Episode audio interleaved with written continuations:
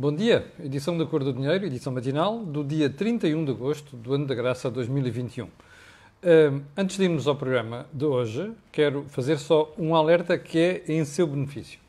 Não se esqueça que no último dia de agosto, que é hoje, termina o prazo para aqueles que têm duas prestações, ou perdão, que têm mais do que uma prestação do IMI para pagar.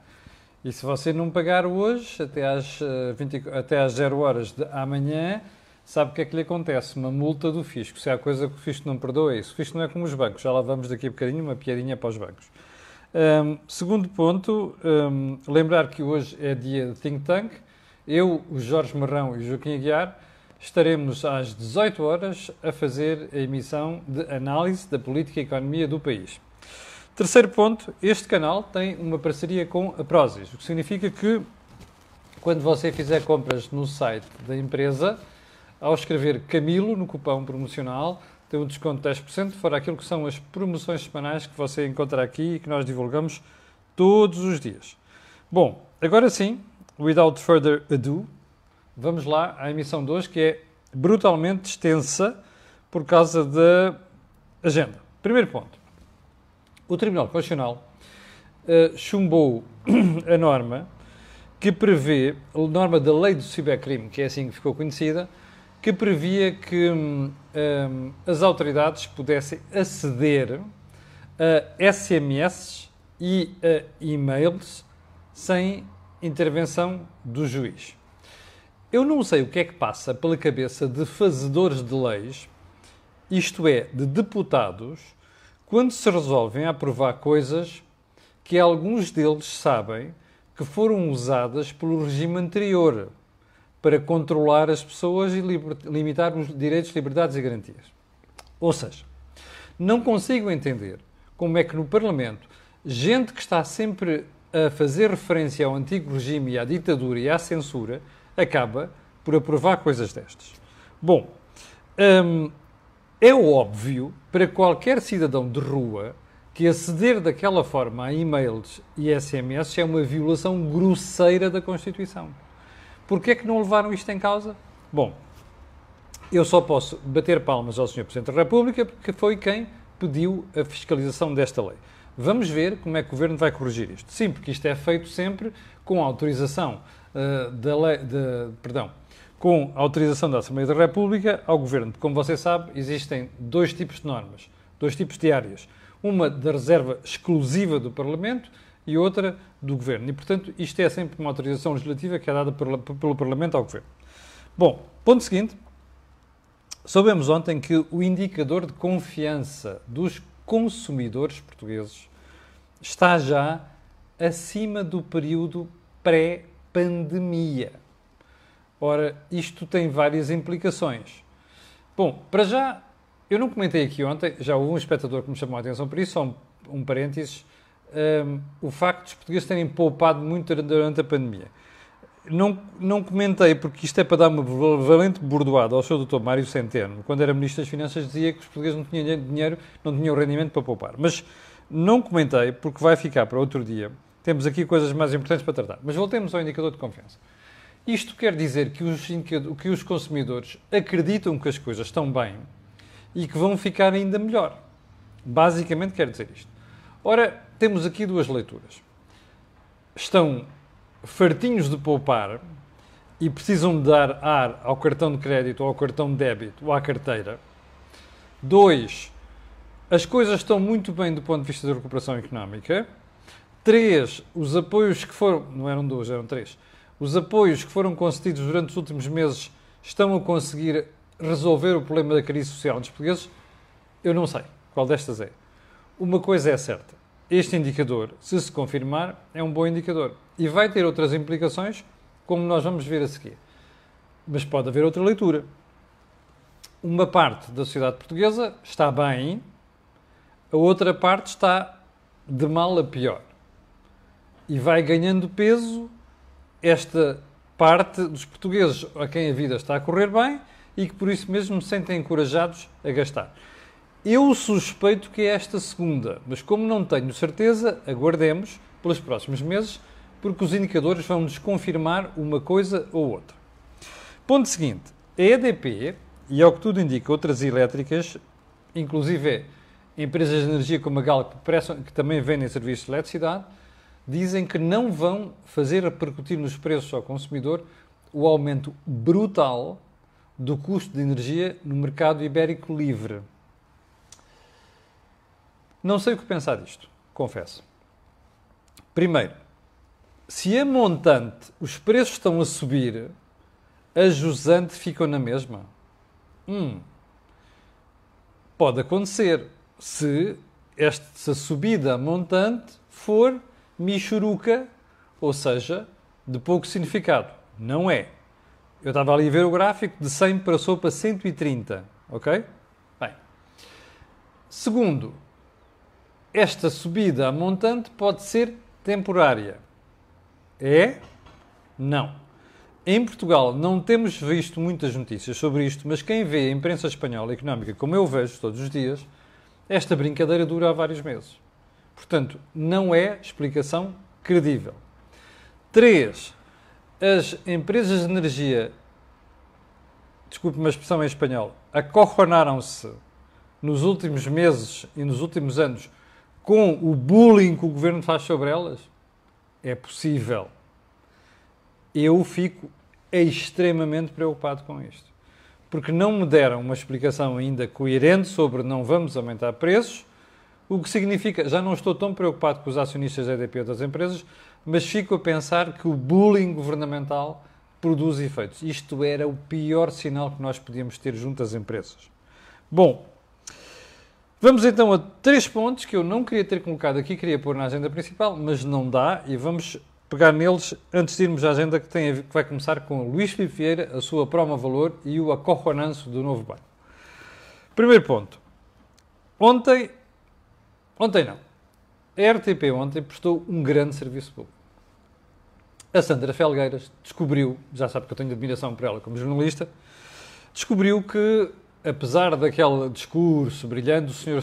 Ministro da Defesa Gomes Cravinho, no regresso dos quatro militares portugueses que foram ao Afeganistão buscar aquelas pessoas que colaboraram com as forças portuguesas, aquele discurso pomposo, não deixámos ninguém para trás, fomos buscar todos aqueles que colaboraram connosco, não sei das quantas, a Sandra Felgueira, Felgueiras perdão, descobriu que houve um intérprete das forças portuguesas militares no Afeganistão que ficou para trás. E, inclusive, é que conseguiu, conseguiu chegar à fala com o senhor. Ora, o ministro dos negócios estrangeiros, nessa mesma noite, ontem à noite, apanhado de surpresa na, na, na SIC, não conseguiu dar uma explicação cabal. Eu compreendo o esforço que foram fazer os quatro militares portugueses lá. Eu compreendo a iniciativa do governo. O que eu já não compreendo é que façam aqueles espetáculos, não é? Estilo pompa e circunstância a mostrar que cumprimos o nosso dever. Eu, como já expliquei aqui várias vezes, sou filho de ex-militar. E recordo-me da preocupação do meu pai, porque já estávamos em Portugal, com os ex-camaradas dele que tinham, que tinham estado no exército português em África, a combater ao lado das forças portuguesas contra os grupos terroristas. Em Moçambique, em Angola e, sobretudo, na Guiné. Em que é verdade que as circunstâncias são diferentes, eu quero deixar isto claro, mas não me esqueço que houve gente que foi deixada para trás e que foi passada pelas armas por quem tomou o poder. Fosse o MPLA, fosse o PIGC e fosse a Frelimo, em Moçambique. Não me esqueço disso.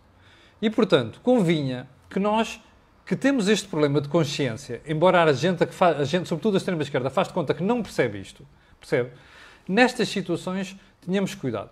Aquilo é uma vida, é. O senhor tem uma tem mulher e tem uma filha pequenina. Eu espero que Portugal faça tudo possível e imaginário para meter aquele senhor numa fronteira qualquer e tirá-lo de lá. Porque é o mínimo que nós devemos moralmente a quem nos ajudou no terreno em Cabul. E digo Cabul porque os militares portugueses estiveram circunscritos à área do aeroporto de Cabul. Bom, segundo ponto. e já agora os governantes que não façam aquele papel de pompa e circunstância como se tivessem feito tudo, porque não fizeram. Ok? Não fizeram. Se ficou alguém para trás é porque não se fez tudo. Bom, segundo ponto. Lembra-se das promessas do nosso querido líder, António Costa, no fim de semana no Congresso do Partido Socialista. Lembra-se, era só facilidades. Vamos fazer isto, vamos fazer aquilo, fizemos aquele outro. Então vamos lá à manchete do Diário Notícias de hoje. De hoje. Há 5 mil famílias à espera do apoio extraordinário a desempregados. Bom, vamos ler a explicação. A medida foi tomada em pandemia para garantir ajuda a quem esgotou o subsídio social de desemprego. Como vocês sabem, há o subsídio de desemprego, depois há o subsídio social de desemprego. Portanto, quem esgotou isto tudo tem acesso a este subsídio. Mas o acesso prevê a verificação de rendimentos, naturalmente, que é porque nós sabemos se as pessoas precisam daquilo ou não e se merecem. Bom, agora veja onde é que está o problema. É sempre no mesmo sítio. A Segurança Social, repito, a Segurança Social não consegue dar vazão a pedidos e há milhares ainda à espera de saber se vão receber a prestação referente a julho. Nós estamos em um dia de setembro. Serviços justificam a demora, entre aspas, com constrangimentos informáticos e, novamente aspas, muitas requisições. Portanto, meus senhores, querem que a Segurança Social resolva isto? É pá, não venham a correr pedir pedidos, ok? Que é uma chatice que nós não conseguimos fazer isto. Depois, sistema informático. Opa, porra! o sistema informático serve para tudo, não é? Até para a incompetência dos serviços da Segurança Social. Há quantos anos a gente ouve esta lenga-lenga, esta ledainha dos problemas informáticos da Segurança Social? Está a ver porque é que eu não tenho respeito pelo Vieira da Silva, esteve lá. Está a ver porque é que começa a perder o respeito pelo Ana Mendes Godinho, que lá está. Andam lá a fazer figura, andam lá a fazer propaganda, não fazem porra nenhuma, percebe? Que isto é inadmissível. Se, eh, neste grupo haverá pessoas que não merecem. Ah, mas há pessoas que merecem e precisam. Ora, essas pessoas não receberam julho. Nós já estamos quase em setembro. Portanto, se você quer acreditar nas promessas de António Costa, acredite. Eu acredito é nisto. Percebe? Incompetência pura. Bom, mas não fique por aqui. Porque você vai ver também uma manchete do jornal. Não é manchete. Está na capa do Jornal Público de hoje. Ok? Então vamos lá, El. Está a ver aqui no canto inferior uh, direito. Perdão, esquerdo.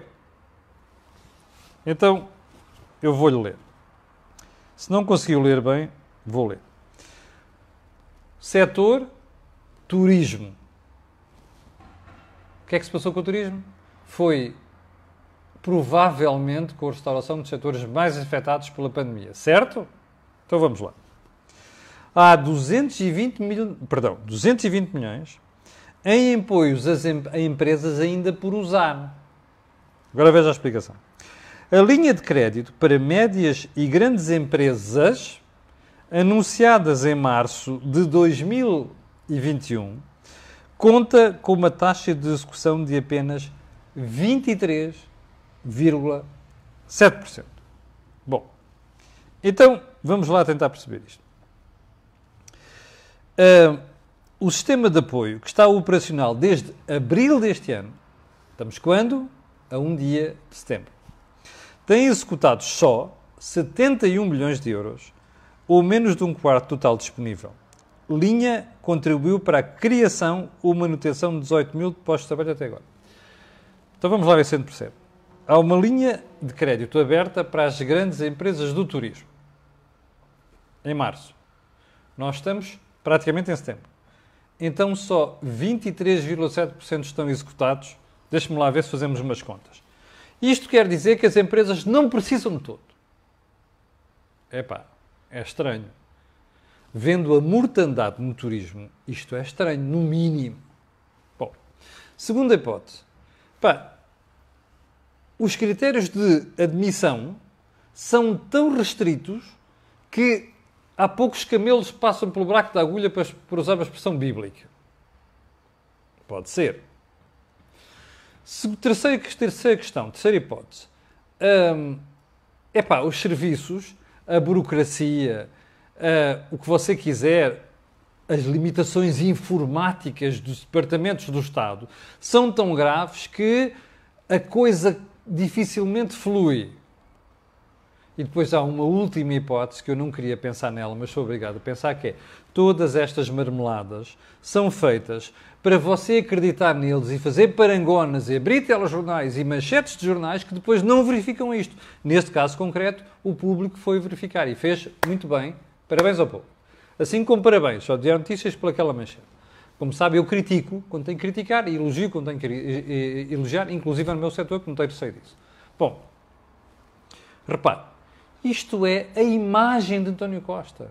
Isto é a imagem deste governo. Passam a vida a prometer coisas, depois não se verifica o que é que fizeram. E quando se verifica, descobre-se isto. Faz uma execução michuruca das coisas, muito pouco chinho, como diz António Costa. Não é? Ou então, anuncia-se este e depois corre-se a seguir logo a anunciar outro. Aliás, o governo recentemente anunciou outra linha de crédito, precisamente para complementar esta. Mas complementar em quê? Se aquilo não foi executado. Percebe o logro em que você cai semana a semana. E agora diga-me, você acredita naquela treta de lenga-lenga de que vamos fazer isto e as creches e, os, uh, e as bolsas e o IRS para jovens e não sei o quê e vamos uh, prolongar o, o programa Regressar. Eu hei de voltar ao programa de Regressar amanhã ou depois da manhã, tenho umas coisas para lhe contar sobre isso. Isto é tudo fajuto, percebe? Isto são fogos fátuos. É propaganda, não é? É a única coisa que Costa e o Governo sabem fazer propaganda são do mais incompetente que eu já vi hoje em Portugal em matéria de governação. Do mais incompetente. Isto é propaganda pura e simples. Rigorosamente mais nada. Bom, ponto seguinte. Ainda nem entramos a sério uh, no, no programa de hoje. Bem, então vamos lá, já com 18 minutos de programa. O novo banco anunciou-nos ontem que vai prolongar o prazo para Luís Filipe Vieira pagar as dívidas da Proma Valor empréstimo de 160 milhões de euros concedido pelo BES, pelo antigo BES, a Luís Filipe Vieira, herdado pelo novo banco. Durante semanas discutiu-se, sobretudo depois da audição no Parlamento a Luís Filipe Vieira, em que ele disse que não tinha dinheiro para pagar e que a solução seria o novo banco ficar com ações da própria um, Proma Valor. E atenção que isto chegou a estar em cima da mesa, ok? Luís Filipe Vieira não mentiu aí, chegou a estar em cima da mesa. E depois repetido aqui há umas eh, semana passada, a salver, no manchete do Correio da Manhã, em que Luís Figueira dizia literalmente não tenho dinheiro para pagar. E já comuniquei isso ao banco. Bom, então o banco tinha aqui várias hipóteses. Ou executava imediatamente a dívida. A quem é que isto ia parar? Adivinhou? Ao fundo de resolução. Ou então, o banco dizia assim, epá, não pagas, eu vou ficar com as ações. Aliás, era aquilo que o Luís Figueira disse ao Correio da Manhã que ia fazer o banco ficava acionista da Proma Valor. Quanto é que valeria essa participação? Mais ou menos 60%. Bem, terceira hipótese. Adiava-se tudo isto. Então vamos tentar perceber porque é que o novo banco adiou isto, com autorização de fundo de resolução. Primeiro, porque é que não se matou logo aqui o problema? Como o BCE ainda exigirá há muito tempo por uma razão muito simples. Era um dossiê vergonhosamente difícil para o Governo e para o Fundo de Resolução. Porque se isto tivesse que ser resolvido já, o Fundo de Resolução ia ter que cobrir aquele buraco. Lá vinha o Bloco de Esquerda, nesta altura, ainda para mais, com eleições à porta, autárquicas, orçamento para aprovar, não sei quantos, e era, um virote. O Bloco de Esquerda, o PCP, que é início, o PCP não, que é amigo Luís Vieira, e, e faz fretes.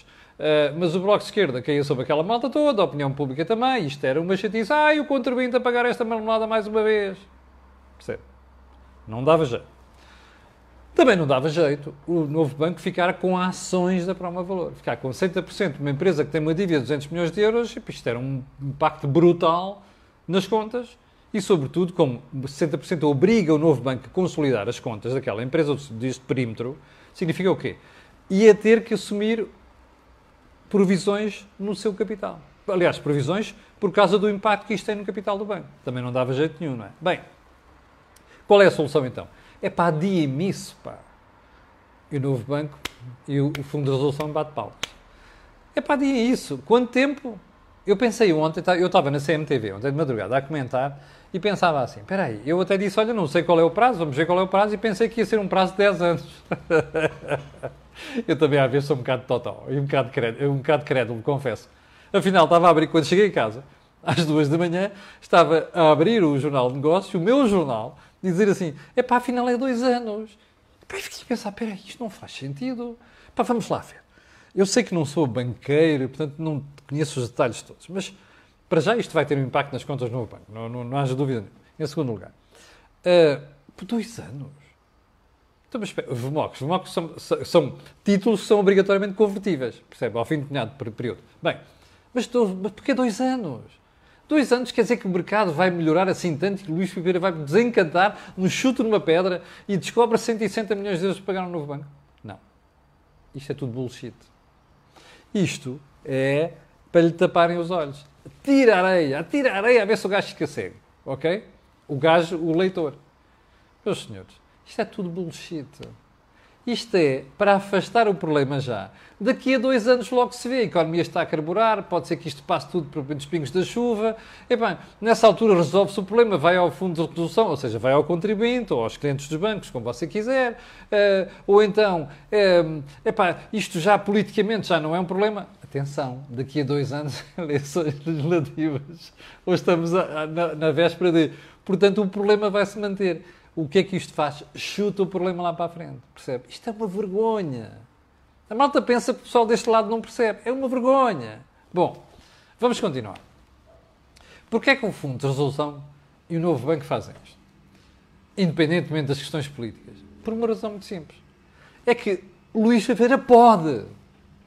E pode porquê? Porque deve 160 milhões de euros. Portanto, você que está desse lado, e mais uma porrada de gente que vai ver, quando diz assim, ah, quando nós devemos 10 mil euros ao banco, o problema é nosso, mas devemos 10 milhões, o problema do banco, olha, está aqui um bom exemplo. E isto é um problema do novo banco, não é um problema do Luís Vieira. Está a perceber? E, portanto, ele pode dizer assim, eu vou entregar as ações e que se dane. Não é? Claro que pode fazer. Qual é o problema aqui? É que você vai acabar por pagar esta brincadeira. Porque eu não acredito que daqui a dois anos haja solução para isto, a menos que Luís Filipe descubra um comprador para a Proma Valor que lhe dê 160 milhões de euros. Diga-me uma coisa, você acredita mesmo? Você que está desse lado. Se você devesse 160 milhões de euros ao novo banco e quisesse vender uma empresa, você conseguia arranjar quem a comprasse por esse valor? Eu não conseguia. Portanto, eu como não faço milagres, milagres é mais em Fátima, e só posso tirar uma conclusão. Esta brincadeira toda para tapar os olhos às pessoas e depois, mais tarde, quando a coisa já tiver passado, tentar resolver isto sem grandes problemas. Bom, ponto seguinte. Ainda banca.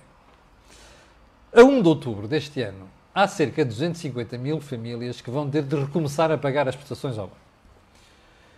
Já percebeu, já critiquei aqui várias vezes a DECO. A DECO de vez em quando parece uma, uma associação de lobby do setor. Anda para aqui a chatear. Ah, demoras uma solução para isto.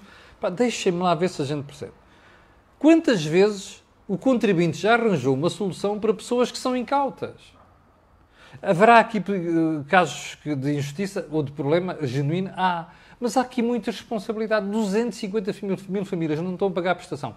Primeira pergunta: nem todas elas vão poder pagar a prestação? Não é verdade. Segunda pergunta: algumas delas têm de ficar sem as casas? Indiscutivelmente. Porque senão são os outros a pagar sempre pelos incautos. Percebe? Isto não pode ser. De cada vez que diz assim, é preciso uma linha de crédito e um apoio, não sei das que isto sai do bolso de alguém. O grande problema de Portugal é que nós nunca perguntamos do quem é que paga as coisas, percebe? É sempre o contribuinte. Não há contribuinte, não há Estado, é você, está a perceber? Estas brincadeiras vão sair do bolso de alguém. E já agora, não exagerem, isto vale também para a DECO, porque depois de setembro até ao final do ano, as famílias têm o tempo mais do que suficiente para conversar com os bancos para arranjarem uma solução para isto. Não ponham já à partida uma solução de contribuinte acima do problema. Percebeu, malta da DEC? Perceberam é preciso fazer um desenho. É que isto é pago pelos contribuintes. Não é pago por vocês. Ok? Bom. Já agora, não é só empresas, perdão, não é só famílias, é também empresas. Hum, e já agora uma pergunta que tenho a fazer sobre isto. Espera aí. Mas porquê é que há 200 mil famílias com problemas? Eu ouvi António Costa jurar no Congresso do Partido Socialista que há só 6,7% de desemprego. E comparou com o período da Troika, 18,5%. Remember? Uma perguntinha para António Costa. Durante o tempo da Troika houve assim muito mais que 250 mil famílias que deixaram de pagar créditos ao banco. Houve? Bom, é que se a teoria de António Costa está certa, que está tudo bem, ao ponto de nós, em uma pandemia gravíssima, só termos 6,7% de desemprego, quer dizer que isto não é um problema ou não? Feta la liaison. Bom, e já agora? Um, o indicador de confiança, que eu dizia há bocadinho, está acima do nível da pré-pandemia, certo? Então isso quer dizer que está tudo bem na economia. Porquê é que estamos preocupados com 250 mil pessoas que vão ter de começar a pagar prestações ao banco? Está a ver? É pela boca que morre o peixe. Ou, se quiser, é pela boca que morre o Primeiro-Ministro. Capixa? Ficamos por aqui até às 18 horas com o Jorge Marrão e o Joaquim Aguiar. Moá e você, mi, mabo, amanhã às 8 da manhã. Eu mais vocês, que é o que se quer dizer, em crioulo de Cabo Verde, amanhã às 8 da manhã. Às 6.400 pessoas estão a ver, eu quero agradecer. Quero pedir às pessoas e outras que vão ver aquilo que para sempre, que é colocarem um gosto e fazerem partilha nas redes sociais e sabem porquê. Aquilo que houve aqui não houve em mais sítio nenhum. Obrigado, com licença, e até às 18 horas com o Think Tank.